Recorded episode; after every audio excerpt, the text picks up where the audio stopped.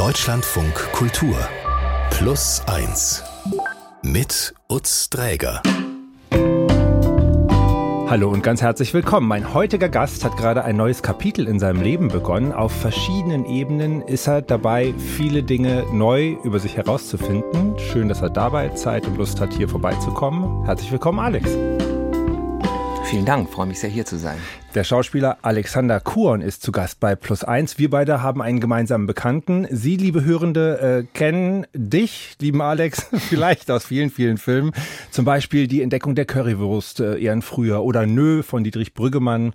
Aktuell sieht man dich beispielsweise in der Serie Frau Jordan stellt gleich von Ralf Husmann. Aber du bist auch äh, festes Ensemblemitglied beim Deutschen Theater in Berlin, wo ich dich immer wahnsinnig gerne auf der Bühne sehe. Und jetzt nimmst du dir nach fast 20 Jahren zum ersten Mal eine einjährige Auszeit. Äh, wie ist dein erster Eindruck? Was macht das bei dir im Kopf? Ein Jahr Pause, keine Bühne da, die Bretter weg. Ja, großes schwarzes Loch wäre da, wären da nicht zwei kleine Freunde bei mir zu Hause, die mir gar keine Zeit lassen, mich in große Identitätskrisen zu stürzen. Ich habe ja zwei Kinder und insofern äh, ist diese vorübergehende Trennung vom Theater, die ja noch ganz frisch ist, noch gar nicht so ganz angekommen. Okay. Es ist auch tatsächlich ein wichtiger Teil dieser Auszeit, dass du einfach gerne mehr Zeit mit deinen Kindern verbringen möchtest. Das ist sozusagen selbstgewählt und für dich ganz wichtig. Gleichzeitig kann man auch sagen, ein Jahr ganz intensiv an meinen Kindern dran bisschen Abenteuergefühl oder so. Ich weiß nicht, wie das bei dir ist. Ja, naja, ich war jetzt bisher noch nicht so ganz der klassische Papa, der irgendwie sowieso nie zu Hause war. Also da gibt's keine romantischen Vorstellungen, auch keine großen Horrorszenarien, sondern eine ziemlich realistische Einschätzung, glaube ich, hoffe ich, weil wir uns das bislang geteilt haben, meine Frau und ich. Und meine Frau ist aber auch berufstätig und äh, hat eben begonnen oder hat wieder begonnen nach der Geburt dann auch zu arbeiten, hat sich eine kleine Auszeit genommen und dann dachte ich, äh, Gleichberechtigung, dann leben wir sie doch auch mal, dann nehme ich mir doch jetzt auch mal eine Auszeit. Mhm. Wir haben beide Kinder im selben Alter, anderthalb ungefähr und viereinhalb so etwa. Du sagtest mal, nichts hat mich in meinem bisherigen Leben so sehr gefordert, wie Vater zu sein. Das ist bemerkenswert, weil ich glaube, du bist ein Typ, der sich also mindestens beruflich auch sehr, sehr fordert. Trotzdem ahne ich äh, zu wissen, was du meinst. Und ich würde gerne ausführlicher heute mit dir darüber sprechen. Und du brichst auch gerade auf, neben all den vielen Dingen, die du beruflich machst, wie ich ja bereits erwähnt habe, zum Beispiel nicht gesprochen, dass du auch schon selber Filme gedreht hast oder was du allen an, was du alles an Audios, an Hörspielen und Features äh, so gemacht hast. Möchtest du jetzt mehr schreiben, was du auch schon länger tust? Was schreibst du denn? Oder was möchtest du schreiben? Also ich habe eigentlich schon immer geschrieben und das erzählen ja viele, auch vor allen Dingen Schauspieler gerne. Sie schreiben auch noch. Das ist also nicht so eine, das ist in dem Fall jetzt keine fixe Idee, sondern mich hat das Schreiben schon immer begleitet. Mein erstes Praktikum, glaube ich, in der Schule und auch nach der Schule äh, habe ich dann freigearbeitet, war auch bei der Zeitung. Also ich habe schon eine Affinität zum Journalismus, aber generell zum Schreiben. Jetzt geht es nicht so sehr um journalistische Arbeit, wobei das auch wieder streift, sondern um das Fach Drehbuch. Also da sämtliche Formate eigentlich gerade ich bin da sehr gerade daran dabei, mich einzuarbeiten in die Materie schon länger. Und das macht mir große Freude, also großen Spaß. Ich habe früher schon Geschichten geschrieben, Kurzgeschichten, längere Geschichten, auch einen kleinen Roman und freue mich jetzt, die, mich der Materie mehr widmen zu können oder dem Genre. Mhm. Und holst du dir dann irgendwie auch noch, weiß nicht, eine professionelle Unterstützung oder besuchst du irgendwelche Kurse? Oder ist es vielmehr, da liegt jetzt auf dem Schreibtisch der Laptop oder der Füllfederhalter und wenn dann die Zeit ist, jetzt ist ja ein bisschen mehr Zeit vielleicht. Also ähm, ich, ich bin ein großer Fan vom Handwerk, also auch bei meinem eigentlichen Beruf, dem Schauspieler, finde das immer sehr, sehr sinnvoll und richtig. Ich hole mir das momentan über Bücher und über Freunde, die im Beruf sind und auch schon länger im Beruf sind. Also mit denen gehe ich intensiv ins Gespräch und hole mir da Rat und äh, lass die auch gegenlesen. Also ich finde das schon gut, wenn man sich damit dann intensiver auseinandersetzt und äh, nicht so ein bisschen verblasen und vielleicht auch naiv hinsetzt und denkt, so, jetzt schreibe ich mal eine schöne Serie und dann läuft die sicher irgendwann auf Netflix. Sondern das ist schon ein ziemlich steiniger Weg. Und der ist auch gar nicht so, äh, die Muse küsst mich und es geht los, sondern da muss man sich schon ziemlich auseinandersetzen und es geht ziemlich an die Substanz. Aber das genau suche ich eigentlich auch.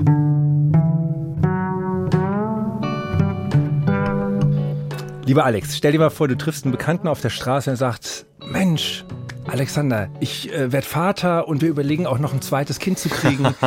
Was wird denn das so? Worauf kann ich mich dann freuen? Was wird vielleicht schwierig?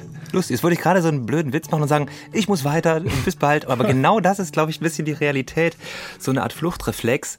Weil ich finde, dass die Erfahrung so ähm, außerordentlich ist, und zwar in beide Richtungen, an Intensität eigentlich nicht zu überbieten, was einem da zugemutet wird, an Glückserfahrungen und an Glücksgefühlen und aber auch an natürlich Abgründen, in die man, an die man da stößt dass das ganz schwierig zu vermitteln ist, finde ich, was auf einen zukommt. Wenn er schon eins hat, würde ich sagen, okay, du hast eins. Es wird auf jeden Fall jetzt nicht der Klassiker so, das zweite geht so mit. Das ist bei uns überhaupt nicht so und habe ich bisher eigentlich selten erlebt und bin auch sehr skeptisch, wenn ich das dann immer höre, das zweite läuft mit. Äh, weil erstmal kann man sich das Kind natürlich nicht mehr im klassischen Sinn sozusagen, ne, im übertragenen Sinn so zuwerfen und dann hat man einer irgendwie eine halbe Stunde Ruhe und liest man ein bisschen Zeitung oder kann die Geschirrspülmaschine ausräumen oder anderen Kram machen, sondern man ist einfach immer mit einem Kind beschäftigt jetzt eigentlich. Und das hat seine Vorzüge, weil man eigentlich dann komplett erstmal aufgibt, was einen selbst angeht und sagt, okay, ich widme mich dem jetzt einfach richtig und mhm. ohne Einschränkung. Auf der anderen Seite finde ich das eine echte Herausforderung. Also ich finde das zweite Kind auf jeden Fall nochmal einen Schritt weiter, was man sich ja vorher gar nicht vorstellen kann, weil wir dachten schon beim ersten Kind, holla die Waldfee, was ist denn jetzt los? Trotz allem finde ich es wahnsinnig schwierig, das jemandem zu vermitteln, was das wirklich bedeutet. Und das ist vielleicht mit allen großen Erfahrungen im Leben so, dass man die ganz schwierig so theoretisch nur vermitteln kann. Also sei es, dass jemand stirbt oder so. Alle großen emotionalen Geschichten, die mir so zugestoßen sind bislang, haben mich eigentlich komplett äh, aus der Bahn gehauen. Erstmal ich dachte so, aha, ach so, okay. Also wenn jemand, genau, wenn jemand stirbt, wenn man den ersten großen, richtig großen Liebeskummer hat, der sagt auch, ja, das geht vorbei, die Zeit und so weiter, diese ganzen Tipps, die man dann so kriegt. Aber in dem Moment, wo es einem passiert, ist das Gefühl und das, was da in einem los ist, schon riesengroß, finde ich. Was ist denn das, was du so formulierst, als was dich so enorm fordert? Was wird von dir gefordert an der Situation? Also ich finde eigentlich die größte Herausforderung, die ist dieses permanent und auf nicht absehbare Zeit, sondern eigentlich forever and ever, dass du jetzt eigentlich für jemanden Verantwortung übernimmst und da bist. In unterschiedlichen Formen natürlich dann. Das wird sich ja alles entwickeln, entwickelt sich auch jetzt schon. Mein Sohn ist jetzt fast fünf, meine Tochter wird dann jetzt zwei. Und ich kann das streckenweise genießen dass ich merke, ich werde so ultimativ gebraucht. Im Moment ist das ja auch noch so. Also die würden ja ohne mich nicht überleben. Später brauchen sie einen auf anderen Ebenen, glaube ich. Manchmal macht es mir aber natürlich auch Angst. Also ganz konkret, weil ich denke, ich muss irgendwie fit bleiben, ich muss äh, also mental, psychisch, aber auch körperlich irgendwie, ich muss auf mich achten, ne? für meine Kinder auch. Ich merke auch, was die jetzt schon alles wissen wollen, also vor allen Dingen der Große. Also was da so auf einen zurollt. Also ich finde, man wird auf so vielen Ebenen gefordert und zwar permanent. Es ist eben, es gibt keine Pause. Also bei uns gerade die Kleine schläft gerade nicht so gut. Was heißt gerade ist gut? Also eigentlich hat die einen Infekt nach dem anderen gehabt jetzt im Winter so klassisch. Und es zieht sich aber jetzt doch bis in den Sommer rein, dass man merkt, okay, abends legst du sie hin und 20 Minuten später wird halt wieder gehustet. Das heißt, du bist eigentlich auch, ich sage jetzt mal in Anführungsstrichen, ein bisschen suffisant, eine Art Pfleger. Ne? Also du bist einfach immer da. Und das stresst mich manchmal und da so eine innere Ruhe damit zu entwickeln und sich anzueignen, glaube ich, das spüre ich manchmal schon, da freue ich mich dann auch, weil ich merke, ah, da gibt es eine Transformation auch mit mir, auch die Zuversicht und die Ruhe zu sagen, das nehme ich an und das ist jetzt, ja, Aufgabe hört sich so ganz pragmatisch an, aber das ist so mein Leben jetzt eigentlich auch. Und trotzdem zu gucken, wo finde ich so Slots oder wo finde ich so Inseln, wo ich mich mit mir wieder ein bisschen beschäftigen kann oder mit meiner Beziehung auch. Die drei wichtigen Säulen ja im Familienleben. Das finde ich sehr aufregend und manchmal eben auch sehr überfordernd. Mhm. Warst du irgendwie so ein bisschen darauf vorbereitet, was da kommt für dich? Nee, eigentlich gar nicht. Also ich habe immer von meinen Eltern nur gehört, Kinder kriegen ist das Schönste, was es gibt. Das sagen sie auch immer noch mit so einem entzückten Grinsen im Gesicht. Machen die äh, Tür zu und gehen. Ist ja auch lange her, genau. Nee, das haben die schon sehr, das habe ich denen sehr geglaubt und ich glaube ihnen das auch heute noch. Es ist schwierig, das zu vermitteln. Ich bin schon ein Freund auch, mein, mein, einer meiner besten Freunde hat jetzt gerade ein Kind bekommen und ich habe jetzt gerade mit seiner Frau gesprochen, der hat gesagt, ja Gott sei Dank haben wir das noch hingekriegt. Du hast ja immer nur geklagt, was bei euch gerade wieder, wie wieder Land unter ist. Da kam er dann immer zu mir und hat gemeint, so, puh, das ist schon ganz schön. Aber da einen Mittelweg zu finden, ohne immer nur zu sagen, ach, das wird schon alles ganz toll oder das ist nur eine Phase, dieses ganze, diese ganzen verkürzten Floskeln, die man dann so schnell verwendet, die natürlich schon stimmen. Aber die Phase ist halt dann, wenn sie da ist, ist sie halt da, ne? Und sie dauert dann halt auch unterschiedlich lang. Das ist schon, wirklich kompliziert und schwierig. Und das sind wir auch überhaupt nicht trainiert, habe ich das Gefühl. Und auch überhaupt nicht geübt, dass man sagt, okay, über Elternsein, Vatersein hat man so einen Austausch oder darüber spricht man. Du meinst auch in dem ganzen Spektrum der Ereignisse, die einem da sozusagen erwarten können. Insgesamt. Oder wie man gefordert ist. Ganz genau, ganz genau. Ich finde so richtig, dass das nicht so das ist nicht so üblich, sondern wir sind alle sehr ungelenk, hat mit dieser großen Aufgabe auch zu tun oder mit diesem großen neuen Abschnitt, der auf einen zukommt, der so schwer in Worte zu fassen ist oder zu vermitteln ist, glaube ich auch. Ist auch ein Dilemma. Ne? Und trotzdem merke ich auch, alle stottern so vor sich hin oder gucken einen mit bleichen, aufgerissenen Augen an oder eben auch sehr glücklich, dass du denkst, es ist einfach ein Mirakel. Und wie ich halt doch ein neugieriger Mensch bin, dachte ich natürlich sowieso auch schon immer, das will ich natürlich auch erleben und bin auch sehr glücklich, dass ich es tue. Aber es war bisher, wie gesagt, die intensivste Erfahrung und ist es auch immer noch. Und gleichzeitig beschreibst du, durch meine Kinder habe ich erst die ultimative Form der Liebe kennengelernt. Also das ist auch, diese Nähe ist dann auch dabei. Und gleichzeitig, was mich persönlich überrascht hat, ist dass sozusagen von jedem Augenblick zum nächsten ist eigentlich alles möglich die ganze Zeit. An emotionaler Bandbreite bei den Kindern, die einfach ja nach ihren eigenen Regeln und Gesetzen, nach ihrem eigenen Herzen leben und nicht vielen Zwängen sich unterwerfen, wie wir das vielleicht tun. Mhm. Und ich finde, das ist meistens auch die anstrengendste Zeit, wenn man sozusagen im Anpassungsdruck mit der Realität der Wirtschaft, dem Alltag, dem Leben der Erwachsenen dann diesen Wesen begegnet, die irgendwie ganz nah an sich dran sind, was ja toll ist. Aber das dann übereinzubringen, das macht mich persönlich manchmal also wahnsinnig. ja, naja, weil halt die, das eigene Bedürfnis über allem steht und äh, das bei den Kindern und das ist, und das ja auch ganz schamlos äh, formuliert wird und auch sehr intensiv oder sagen wir sehr deutlich immer wieder. Und das kollidiert ja schon mit, wenn du zwei Kinder hast, mit dem Bedürfnis des zweiten Kindes. Also wo man schon beim ersten immer denkt, wenn ich dann immer so Ratschläge, lass das Kind doch seinen Weg auf die, äh, zur Kita einfach erkunden. Warum musst du denn da in drei Minuten ankommen? Ja, muss ich ankommen, weil ich vielleicht danach noch einen Termin habe oder einkaufen muss oder noch zur Arbeit muss oder weil das zweite Kind auch noch dahin muss oder weil das erste schon mit dem Fahrrad vorgefahren ist, an der Straße steht und hoffentlich bleibt es da stehen. Vor 40 also, Minuten. Genau, so ist es. Äh, also ich, ich finde das absolut, wie, wie du es beschreibst. Man hat so die, die Lebensrealität, die man selber so mit sich rumträgt und bei der man so angekommen ist, ne? so wir jetzt beide so Mitte 40 und, und die Realität, die da eben so äh, reingrätscht von den Kindern, wo du merkst, ah, und, und vor allen Dingen die Bedürfnisse, die ja auch wirklich beinhart und auch wirklich mit diesem Lächeln im Gesicht und manchmal auch mit, dem, mit der Zornesfalte zwischen den Augen dann so formuliert wird. Und jetzt so im Sommer gibt's ja diese Szenarien, gerade bei den Kindern vielleicht in dem Alter, also so anderthalb, äh, dann äh, volle Windel, wahnsinnig verschwitzt, vermischt mit Best of Buddelkasten. Genau vor einem stehend, irgendwie mit dem Lolly oder dem Eisrest aufs Sofa klimmen wollen, auf gar keinen Fall die Windel wechseln. Fühlst du dich als Schauspieler gut vorbereitet auf diese Herausforderung, da so angespielt zu werden von deinem Gegenüber? Also, ja, man muss improvisationstechnisch ist es wirklich das ähm, absolute Level at its best, würde ich sagen. Also da muss man wirklich fit sein.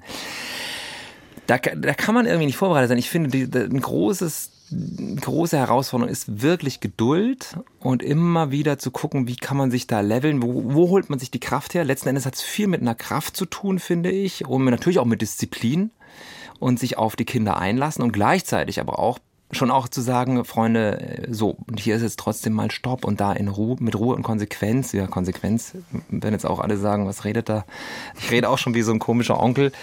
Aber es ist so, ne? Man muss irgendwie so rausfinden, wie man halt den Alltag überlebt und wie man trotzdem so ein bisschen Bahnen, sie in Bahnen lenkt, die kleinen.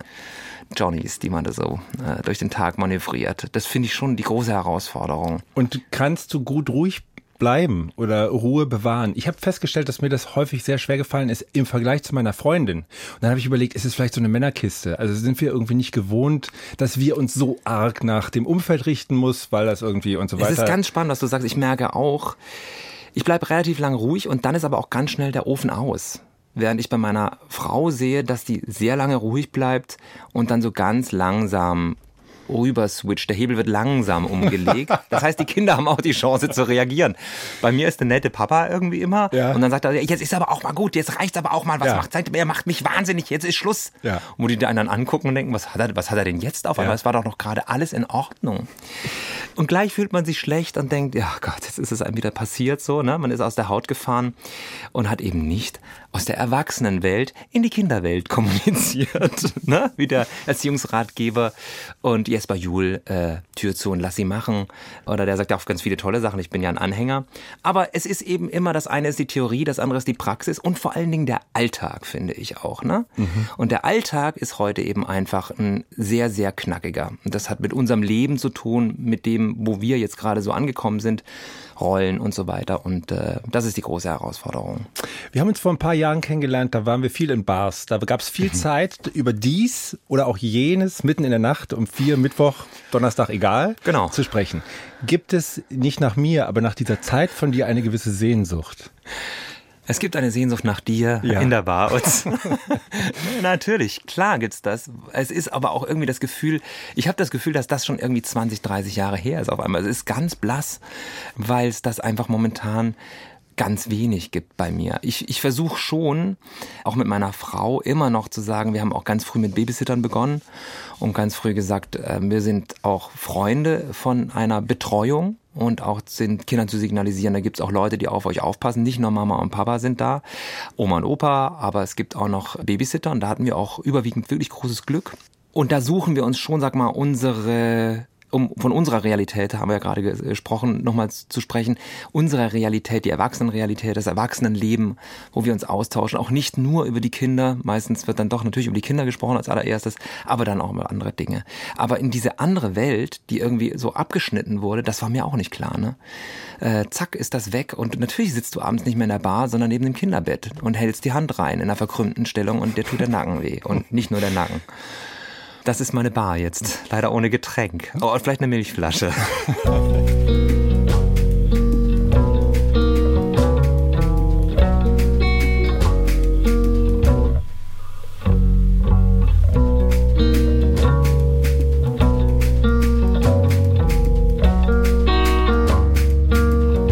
Der Schauspieler Alex Kuhn ist zu Gast bei Plus Eins. Lieber Alex, die Frage, die wir heute in unserer Rubrik für kleine und große Lebensfragen besprechen, hast du persönlich mitgebracht. Bevor du sie formulierst, lass uns noch unseren Gesprächspartner vorstellen. Plus Eins. Die Antwort. Ich freue mich wie immer sehr, mit Tenzin Peljo zu sprechen, buddhistischer Mönch aus Berlin, der hier bereits Gast war und ja, uns immer wieder mit gutem Rat zur Seite steht. Hallo Tenzin. Hallo. Alex, wie lautet deine Frage? Äh, die dreht sich ums Thema Demut. Und zwar aber ganz praktisch im Alltag, weil ich doch feststelle, also ganz von mir ausgehend, aber auch als Beobachtung bei uns so in der Gesellschaft, bei Freunden oder auch nicht bei Freunden, dass es wahnsinnig schwer fällt, mit so einem warmen, dankbaren Blick, sage ich jetzt mal, auf das zu gucken, was man hat, was gelingt, was positiv ist, für was man dankbar sein kann, dass es ganz schnell so ist, dass das so selbstverständlich da ist, dass man das einfach mitnimmt und ganz schnell der Blick dahin geht, wo was nicht funktioniert oder wo was vermeintlich nicht funktioniert, wo es eine Lücke gibt, wo es ein Defizit, ein vermeintliches Defizit, sage ich jetzt auch gleich mal vorweg, und äh, wo es zu so einem Lamento wird ganz schnell, was mich auch ganz schnell bei mir selber nervt, aber auch bei uns so als Bestandsaufnahme von der Gesellschaft so ein bisschen. Jetzt frage ich mich, womit das zusammenhängt und was man gegebenenfalls dagegen tun kann, dass einem das nicht so zwangsläufig immer wieder unterläuft. Ja, mein Verständnis ist, ähm, alles ist eine Frage der Gewohnheit, also auch der Denkgewohnheit. Übers Leben baut man ja Denkgewohnheiten auf mhm. und auch die Kultur von, des Denkens der, der Mitmenschen oder des Umfelds übernimmt man. Und deshalb müsste man eigentlich aktiv etwas unternehmen, dagegen zu tun. Eigentlich das Bewusstsein zu trainieren, wie im Fitnessstudio Muskeln. Und eine Sache, die man machen könnte, ist erstmal zum Beispiel, wenn man Erfolg hat, immer wieder ähm, zu reflektieren und das ins Gefühl zu bringen, ich habe den Erfolg anderen zu verdanken. Wie viele Leute arbeiten dafür für ein erfolgreiches Theaterstück? Wie viel Ausbildung hat man gebraucht, von anderen zu lernen, um da erfolgreich mhm. zu mhm. sein? Und sozusagen selbst in die, also quasi die Abhängigkeit des eigenen Erfolgs von den anderen zu sehen und innerlich ein Gefühl von Dankbarkeit dem gegenüber zu entwickeln. Einschließlich sagt der Putzfrau oder was, wo man häufig wenig dran denkt, Bauern oder Bäuerin, weil jede Zelle des Körpers ist das Produkt ihrer harten Arbeit, der mhm. Nahrungsaufnahme, die wir hatten und so weiter und so fort. Und da kann man erstmal mehr Demut entwickeln, indem man die Abhängigkeit sieht, ohne die den eigenen Erfolg klein zu reden, aber zu sehen, ich kann nicht erfolgreich sein ohne andere. Mhm. Und das würde erstmal der Demut förderlich sein, aber dann eben auch der Dankbarkeit. Sie hatten ja Dankbarkeit angesprochen. Und man unterscheidet zwei Arten von Dankbarkeit, die dyadische und die triadische. Die Dyadische ist dankbar für das, was ich habe. Die Triadische bezieht die Lebewesen ein, die ein das zur Verfügung stellen, was man hat. Also zu sehen, die harte Arbeit, die dahinter steckt, ähm, zum Beispiel jetzt einfach mal nur einen Beleuchterjob zu haben, der vielleicht auch gar nicht so gut ähm, bezahlt ist, aber der für mich wichtig ist, zum Beispiel um Erfolg zu haben. Und diese Dankbarkeit gegenüber den anderen Lebewesen, die durch harte Arbeit einen den Erfolg ermöglichen, die schafft zusätzlich noch eine gute Beziehung zu anderen. Also diese Herzenswärme. Das sind mhm. also dann zwei Komponenten. Man stärkt die Dankbarkeit, die Wertschätzung für andere und die Beziehung für die Mitmenschen, die man sonst im Alltag doch leicht übersieht. Und das hat schon mal eine nährende, wärmende Komponente. Aber ohne aktiv das einzuüben, wird das nichts. Dann bleibt es dem Zufall überlassen, dass man das mal sieht oder empfindet. Verstehe. Ja, das hört sich total äh, nachvollziehbar an und spannend. Eine konkrete Frage jetzt noch zum Beispiel aus dem Alltag. Ich habe zwei tolle Kinder, die mir viel Freude bereiten und viel von mir abverlangen. Und das ist ja eigentlich schon Grund, sagen wir uns dann auch immer wieder, meine Frau und ich, aber zu sagen, man müsste eigentlich so dankbar sein die ganze Zeit. Trotzdem kommt eine Kleinigkeit. Ich mache jetzt ein Beispiel was weiß ich, es ist klassisch Durchzug, ne? Du machst die Hauswohnungstür auf und zack, knallt ein Fenster ran und das Fenster ist kaputt. Dann rege ich mich mhm. über dieses Fenster auf und, äh, und denke, jetzt muss ich dieses bescheuerte Fenster da aus dem Rahmen rausfummeln, zum Glaser bringen, das kostet auch wieder Geld und ich habe eigentlich gar keine Zeit und so und merke, es, diese, diese Stimmung übernimmt mich quasi, ne? Anstatt zu sagen, mhm. das ist doch eine Kleinigkeit, das ist doch eine Banalität, das, ist, das sind Umstände. Meine Freundin sagt immer, und das finde ich gar nicht schlecht, das hat sie in unser Leben gebracht, es gibt echte Probleme und es gibt Umstände. Und das hilft auch schon so ein bisschen, da sagt sie, Alex, das ist ein Umstand. Dann sage ich, ja, ja, genau. Ich muss den scheiß Umstand aber jetzt irgendwie regeln. So, also dass man da so sein Temper und seine, seine Geduld verliert und so schnell irgendwo ist, wo man denkt, so, so will ich ja gar nicht sein, da habe ich gar keine Lust drauf. Ne? Damit umzugehen, ist das auch eine Trainingssache oder ein ganz bewusst, das finde ich nämlich interessant, was Sie sagen, dass das eine bewusste Arbeit ist, eine bewusste Auseinandersetzung, dass man das üben muss und dass man sich da richtig mit auseinandersetzen muss. Ist das da auch so? Ja, es ist exakt genauso. Und vor allen Dingen, wenn man wütend ist oder was kaputt geht, da hilft einem die Übung der Dankbarkeit nicht weiter. Da brauchen wir eine andere Übung. Ja. eine andere, so eine andere Fitnessübung für den Geist.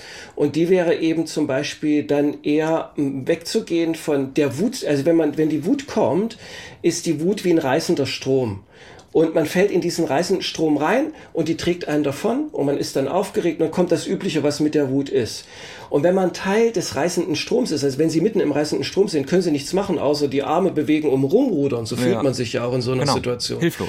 Und was, genau, wenn man aber außerhalb des Flusses ist und schaut auf den Fluss und denkt, wow, was ist denn hier los? Reisender Fluss, ist man nicht mehr Teil des Flusses. Und das wäre eigentlich die Übung ja. der achtsamen Selbstbeobachtung mitzukriegen, oh, Wut kommt in mir, ist getriggert und dann innerlich einen Schritt zurückzutreten, zu gucken, wie die Wutwelle durch den Körper rollt, einen Höhepunkt hat, wie eine Welle auf dem Ozean, aber dann auch wieder kollabiert. Und Emotionsforscher sagen, Wut dauert maximal 90 Sekunden. Eine Emotion dauert maximal 90 Sekunden. Wenn man sie sie nicht mit Gedanken nährt. Und erstmal durch diese Distanzierungsübung, so nennen das Psychologen, ähm, hat die Wut nicht mehr so viel Macht über mich. Ich gewinne Distanz und kann dann aus dem Raum der Freiheit, die dadurch entsteht, besser mit der Situation und mit mir umgehen. Zum Beispiel dann zu erkennen, das Fenster ist jetzt kaputt. Das ist der erste Pfeil, so sagt der Buddha das. Das ist der erste Schmerz.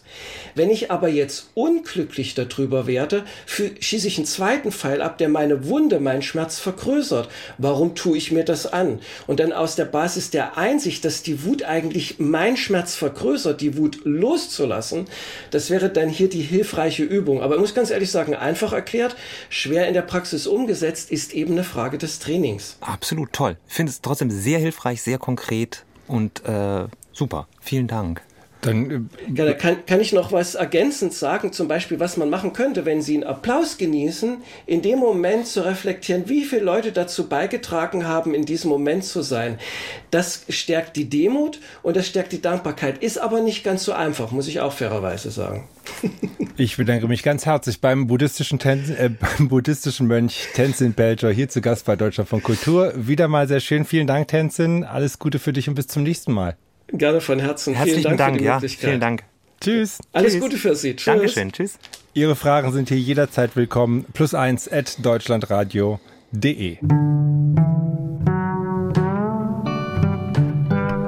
Sie hören plus eins. Zu Gast ist der Schauspieler Alexander Kuhn. Und lieber Alex, da war ganz schön was los. Ende Juni, Anfang Juli diesen Jahres am Deutschen Theater Spielzeitende, Intendantenwechsel. Da ging es nach 14 Jahren um den Abschied von immerhin deinem Vater, äh, dem Intendanten ja. Ulrich Kuhn und dem Leitungsteam. Ähm, dann außerdem haben sehr viele Schauspielerinnen und Schauspieler, wie zu so einem Zeitpunkt üblicher, das Haus auch gewechselt. Für dich zeitgleich eine Zäsur, 20 Jahre stehst du fast schon auf dieser Bühne da am Deutschen Theater in Berlin. Das waren ja so viele Abschiede. War das nicht ein bisschen too much irgendwie auch? Ja, im Endeffekt schon. Aber besonders die Trennung von den äh, Menschen hat mir dann doch mehr zugesetzt, als ich das vielleicht für möglich gehalten hätte. Weil das schon eine intensive Beziehung war, die sich da über die ganzen Jahre aufgebaut hat. Beim Theater im besten Fall tauscht man sich ja dann doch auf so vielen Ebenen künstlerisch, emotional, inhaltlich, politisch äh, über die Jahre aus, mithilfe der Stücke, die man da spielt und der Rollen und der Regie, die da teilnimmt. Und diese Leute jetzt erstmal, die sind ja nicht weg, weg, aber ich merke schon, dass das Theater als Treffpunkt und auch als Keimzelle dieses Treffens, als Grund, dass wir uns treffen, uns da auseinandersetzen und diese Stoffe haben, über die wir uns auseinandersetzen und über die wir uns kennen, mögen oder auch nicht so mögen gelernt haben, aber dass das quasi jetzt erstmal weg sein soll. Es kommen ja neue. Also ich will nicht so zu sentimental drauf gucken, aber ich finde, habe trotzdem gelernt, dass man auch den Abschied jetzt erstmal so durch sich durchgehen lassen muss. Hätte ich früher vielleicht ein bisschen pragmatischer weggedrückt einfach.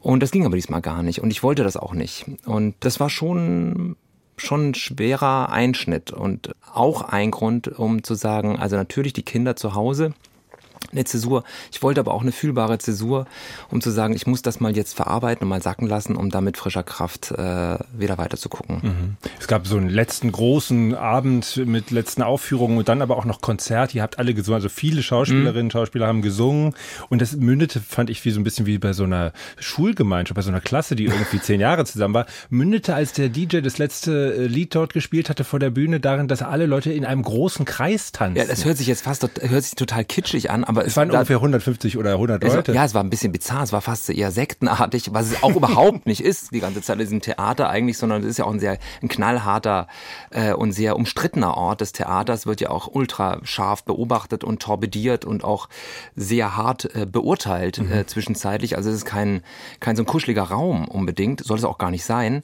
Aber dass das am Ende trotzdem so übrig bleibt. Aus dem Nichts. Aus dem Nichts, auf einmal das so hinstand. Und auch übrigens die ganzen Abschiedsworte, die so an den Intendanten gingen, aber stellvertretend ja auch, weil, wie wir es ja gerade von Tenzin gehört haben, ohne, äh, das weiß er auch, ohne seine Mannschaft wäre er nämlich nichts. Der hat einen großen Anteil daran und hat auch sehr viel Verantwortung übernommen und auch das ganze Negative geschultert. Dann darf er auch das Positive mal abkriegen. Aber der ist sich sehr bewusst, ähm, ist ja auch ein sehr gläubiger Mensch, mein Vater dass das ohne die Truppe hinter ihm nicht möglich gewesen wäre. Dass die Truppe das aber auch so bewusst hatte, also wir als Ensemble, aber auch übrigens die Technik und alle Gewerke drumherum, die haben da ja Überstunden äh, geschrubbt und um das vorzubereiten und dass die sich als Gemeinschaft dermaßen verstanden haben mhm. und dass das ein riesen Energiepotenzial hatte. Also da ist man weit entfernt zu sagen, irgendwie das Theater, hm, weiß ich nicht, ob es das noch gibt in zehn Jahren, wenn das so funktioniert in sich und so ein Selbstverständnis entwickelt, dann finde ich das einen fantastischen Ort. Mhm. Ich auch übrigens. Ähm, es gab an dem Abend eine zufällige Begegnung mit deinem Vater. Wir kennen uns überhaupt nicht, aber er fragte mich, ob ich das Ende der Barschlange sei, im mitten im Gewühl von irgendwas. War dann der Herr Intendant, stellt sich bescheiden ganz am Ende an seinem Abschiedsabend an der Schlange. Und dann habe ich dich gesehen, dann kamst du so von der Seite und meinst, Mann, Papa, hier, nee, brauchst du doch jetzt nicht hier so. Und hast mir halt irgendwie so ein Bier organisiert. Nach dieser langen Zeit, die ihr da zusammen wart, ist das für dich auch weil man ja einfach so nahen Verwandten da auf eine besondere Art verbunden ist, sich vielleicht auch verantwortlich verantwortlich fühlt. Für dich auch ganz okay, dass ihr jetzt wieder an getrennten Spielorten unterwegs seid in der Zukunft? Ja, das war natürlich auch, also ich habe viel von Herausforderung, ich glaube, das war das Wort, was ich am häufigsten benutzt habe. Aber das war auch eine Herausforderung natürlich, weil wir uns nahestehen äh, mit allen Differenzen, die wir natürlich auch haben, aber dass sich quasi das Private jetzt, wo man sich ja eigentlich tendenziell eher so in diesen Jahren zwischen, weiß ich nicht, Ende 20 war ich, jetzt bin ich Mitte 40, wo man ja eher vielleicht so sein eigenes Leben noch mehr aufbaut, als man es ohnehin schon getan hat, sein eigenes Leben lebt, seine eigene Familie gründet, gab es eben extreme Überschneidungen mit meinem Vater, auch vor allen Dingen beruflich eben. Und dass es da auch zu Kollisionen kommt, ist auch klar. Das heißt, und es spielen eben andere, die Emotionen musst du dann eben gut sortieren. Man muss es immer gut im Blick haben, was jetzt was ist und zu was man gerade gebeten ist. Und das war schon auch ja, schlicht anstrengend natürlich über weite Strecken. Und ähm, das mit jemandem zu machen, der einfach jetzt in Anführungsstrichen nur dein Chef ist, ne? wo du auch mal sagen kannst, der Vollidiot geht mir einfach auf, auf den Senkel.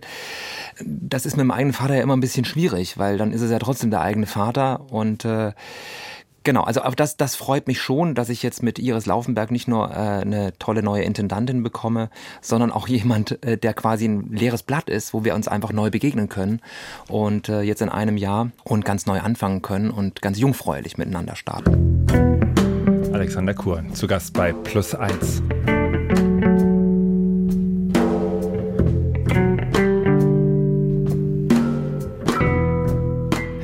Lieber Alex, wir haben eine neue Miniserie, da geht es um Geständnisse. Das ist natürlich jetzt für dich eine super Chance, hier was zu gestehen. Möchtest du etwas gestehen? Geständnis, oh, das ist, das war wirklich schwierig. Nur um die Fallhöhe mal klar zu machen, wir hatten hier neulich, äh, ging es ums Rücken, Rückenhaare rasieren. Oh, Oh, wow, wow, es geht also ganz intim, in den intimen Bereich sogar. Ja, also mit nichts Justiziables wäre jetzt nötig. Okay, ich muss nicht die Steuererklärung. Nein, auch okay, die Fahrerflucht. Klar, die Fahrerflucht brauchen wir auch nicht. Geständnis. Du kannst ja nochmal in dich gehen. Ich gehe kurz nochmal in mich. Ja. Also, bis dahin äh, folgen wir mal der Kollegin Julia Eickmann.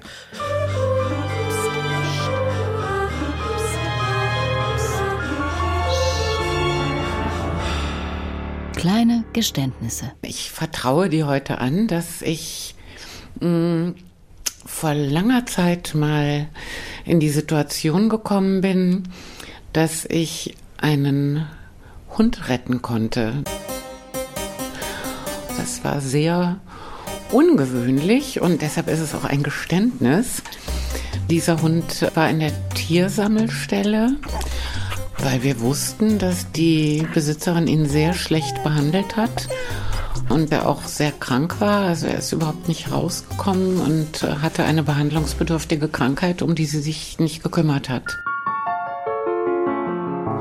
Es war klar, dass sie trotzdem und trotz der Bedenken, die mit ihr besprochen wurden, den Hund auf jeden Fall wiederhaben wollte. Und ähm, ja, dann habe ich, da ich so ein bisschen mit dem Tierschutz verbunden war, da hat sich dann die Gelegenheit ergeben, mit helfenden Händen den Hund ähm, für tot erklären zu lassen und ihm ein neues Leben in einer anderen Stadt zu ermöglichen. Das war dann so unsere kleine Verschwörung, über die wir nicht gesprochen haben. Das war auch nicht nötig. Also moralisch stehe ich da im weißen Hemdchen. Es war eben nicht nicht ganz egal. Ich habe auch nie ein schlechtes Gewissen gehabt. Ich würde es immer wieder tun.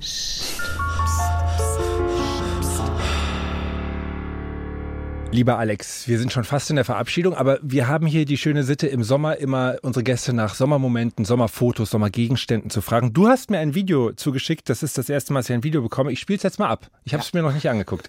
Es beginnt Das wird dein Sohn sein, nehme ich an. Im das Sand. genau, das ist mein du Sohn. Du mit ihm zusammen.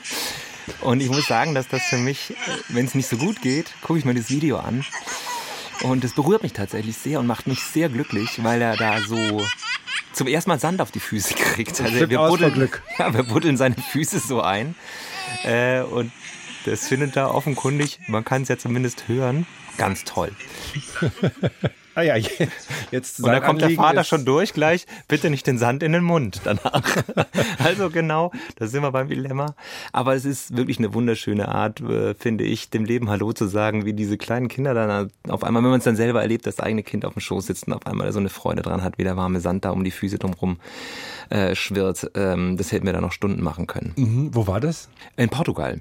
Okay. Da Gibt's- waren wir in einem fürchterlichen kleinen Bungalow, in einem so einer, in einer klammen Senke, wo alle abends immer um uns rum irgendwie feiern gegangen sind und wir hingen in dieser Senke fest und da wurde es so klamm und kalt und dann waren ja also so feucht tatsächlich. Ja. Und da hingen wir dann mit so einem komischen Glas Rotwein rum und waren noch überhaupt nicht trainiert, Eltern zu sein und nicht in der Bar rumzusitzen. Das muss man auch erst lernen. Urlaub mit den Kindern ist also, manche Gott. sagen, ist ja auch gar kein Urlaub, aber das, darauf wollte ich nicht hinaus. Ich wollte darauf hinaus, dass man sich überlegen muss, wie der Radius ist. Ganz genau. Ne? Weil ich nämlich den ersten Griechenlandurlaub mit meinem Sohn dann äh, auf die Waschmaschine geguckt habe, weil ich weiter nicht kommen konnte, ohne So ihn es. alleine zu lassen. Das wäre übrigens ein guter Ratgeber oder ein guter Podcast. Urlaub mit Kindern. Da kann man dann doch vielleicht ein bisschen Rat geben. Konkret.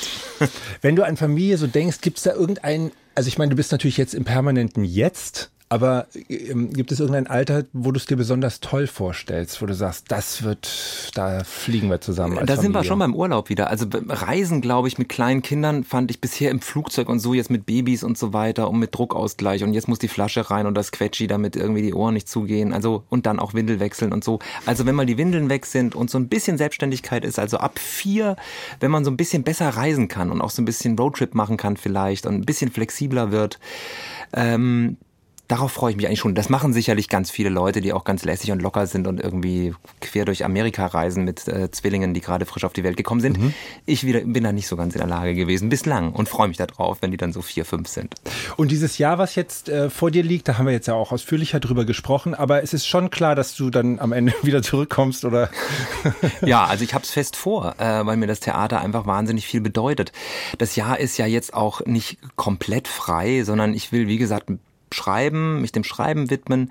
Äh, wenn eine spannende Rolle beim Film kommt, gibt auch immer wieder jetzt Castings, dann wäre ich auch nicht ganz abgeneigt, aber wir gucken natürlich jetzt ganz genau, weil ich meiner Frau jetzt auch, ich habe gerade was abgesagt, was jetzt einfach so mal drei Monate Köln gewesen wäre gleich. Hätte sie gesagt, das ist wieder typisch, es bist du drei Monate in Köln, das nennt sich doch Elternzeit. Aber da habe ich dazu gelernt, äh, das habe ich jetzt erstmal nicht gemacht.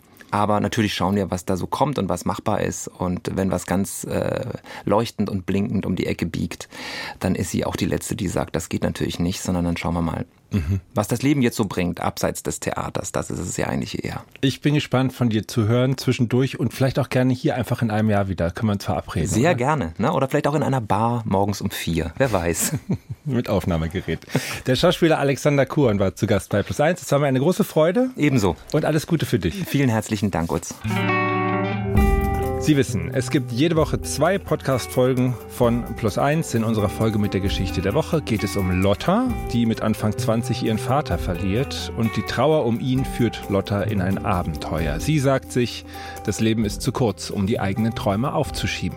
Es war weit und breit, keine Menschenseele, waren nur der Johnny und ich auf so einem Hügel zwischen den ultraschönen Bergen. Das Wetter war perfekt. Wir haben in dem Dorf davor noch Mirabellenkuchen geschenkt bekommen und Johnny ging's gut, wir hatten frisches Heu. Und da habe ich mir gedacht, oh mein Gott, wie glücklich bin ich denn eigentlich? Wie Lotta lernt, ihrem Bauchgefühl zu folgen und was das alles mit einem Esel zu tun hat, das hören Sie hier in der Geschichte bei Plus Eins von unserer Autorin Karina Schröder. Eine wirklich tolle Geschichte, eine, die Mut macht, das Leben zu leben. Hören Sie uns auch gerne im Radio, jeden Sonntag von 10 bis 12 auf Deutschlandfunk Kultur. Mein Name ist Utz Träger, schön, dass Sie bei uns waren. Machen Sie es gut und bis bald.